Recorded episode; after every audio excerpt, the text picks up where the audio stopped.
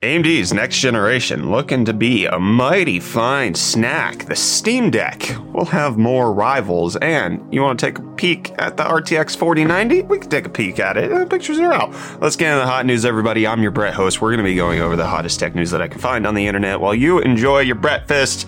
In case you're wondering, I got to I'm potentially have COVID. I'm waiting on my PCR test to come. Anyways, I, I've, I'm going to cough throughout this episode, and you might cough when you hear the rumored specs of AMD's upcoming Ryzen Ryzen 7000 series chips, with new reports coming out from leakers indicating that the uh, 7000 series might be 24% faster than the current series of CPUs that are out there. This is on top of the rumor where we saw last week, where there was a 5.2 gigahertz, 8 core, 16 thread CPU being tested. Allegedly, according to reports, uh, the next gen CPUs can even go faster than that. The IPC is supposed to be much higher, meaning that your chips are going to be just a better bang for buck if AMD keeps their prices in check. According to the claims by YouTuber Moore's Law is Dead, 15 to 24% increase in IPC over Zen 3, 8 to 14% increase in clock speed, 28 to 30% single threaded performance increase. So you combine the IPC with the clock speed and you're just you're getting really fast performance. We've heard rumors of this nature in the past where that was supposed to be the leap from Zen 1 to Zen 2 when it kind of was almost like in select scenarios, like AMD could make the claim that they, they hit up to 20% improvement. This would be a massive upchange from what we currently have. So I'm kind of skeptical at the numbers. Obviously, Zen 4 is supposedly going to be better. I, I say obviously, we expected that from Intel at one point and then they just stopped advancing. So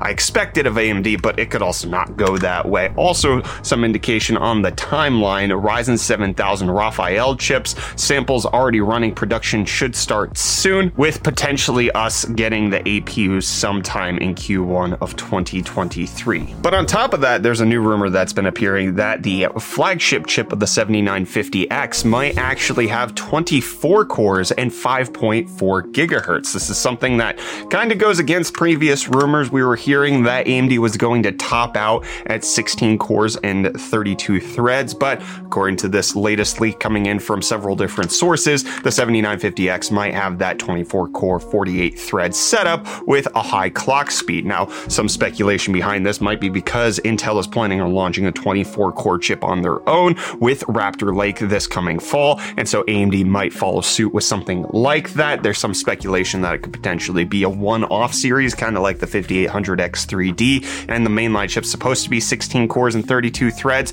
like the Ryzen 9, but we obviously will have to see how how that works out, whether or not the 3D V cache is going to be implemented in all SKUs by AMD in the next generation. But one of the alleged ways this could go is the 7950X could have 24 cores and the 7900X would have 16, and AMD just bumps down the product stack. Uh, this is almost too good to be true, right? Like, it's going to be 35% faster and have 50% more cores for like roughly the same price. I've heard these rumors before. They usually don't play out like this, but let me know what your expectations are for the Ryzen 7000 series down below in the comments. But how you're going to pay for something like that is obviously with crypto because why not? Bitcoin is up 1.5% today to be just shy above $30,000. Been kind of waffling between 29 and 30 for the past 24 hours. Ethereum up 1.5% to be at 2042 and Dogecoin up 2% to be at 8.9 cents.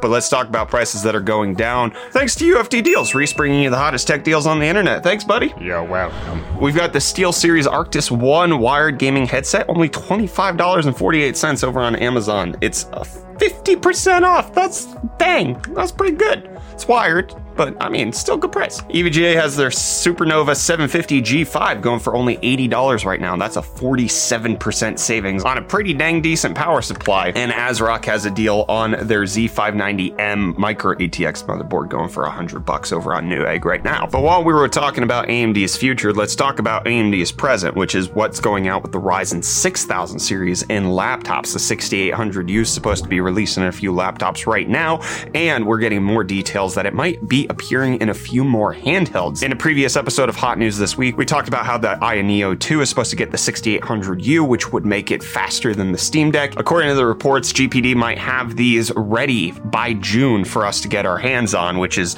a much faster cadence than we're seeing from the Aya Neo 2. GPD, just like Aya Neo, is going to be expensive. They are not cheap devices, but if you're looking for the most powerful handheld, a 6800U is going to do you much better than the Steam Deck. I heard a lot of you in the comments when we were talking about the Steam Deck discuss the fact that this is software support. You need software support. Number one, software support for handheld on Windows is like fine. Like you can play games, obviously, power profiles and all of that. Yes, SteamOS is is going to be a little bit better catered to that, but there's also plenty of work being done to get a SteamOS 3.0 version on any PC. So you could potentially be running SteamOS on one of these bad boys in case software is your bag. Well, Valve still wants you to buy from them, so still using SteamOS on what would be arguably a faster computer makes sense. What doesn't make sense though is how Intel is rolling out their GPU and their GPU features. In a previous episode of Hot News this week, we talked about how Dolmen,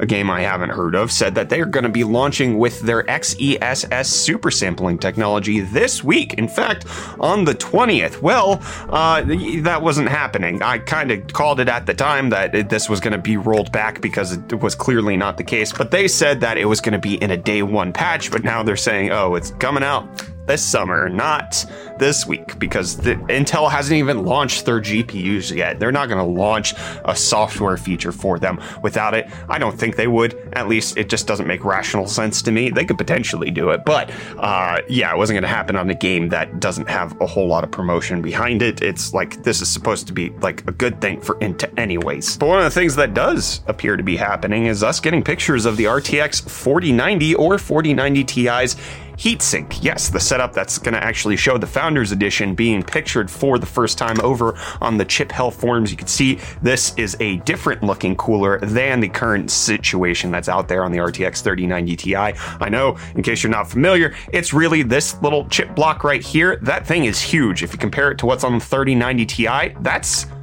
much smaller. Okay, you can see it's more like a cross shape where it's including the memory chips in the block, whereas this one has separate memory cooling on top of that. But then also us getting pictures of the actual heatsink. It's actually a denser set of fins on this block, so this does appear to be a different cooler than what's currently out on the market, and potentially even the frames. You can see right here, this potentially, according to reports, says 4090 Ti, but that could be photoshopped. Regardless, what's probably not photoshopped is this picture right here, as well as this picture right here. Those would be difficult to, to Photoshop in the fashion that they are. This one less so, but it does seem to be that NVIDIA is ramping up production on these GPUs. We talked earlier about how it potentially will be coming out in July, mid July of this year, so just two months away.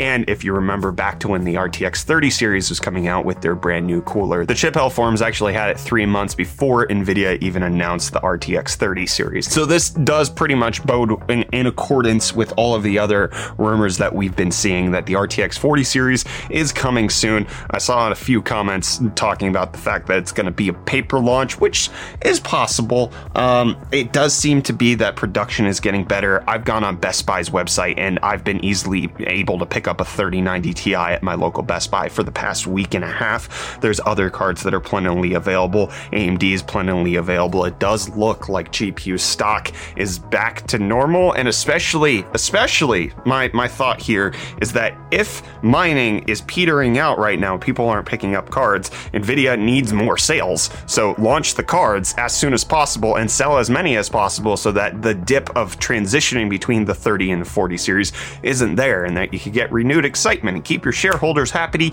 with infinite growth because that is what capitalism demands. You ever grow never slow down always more money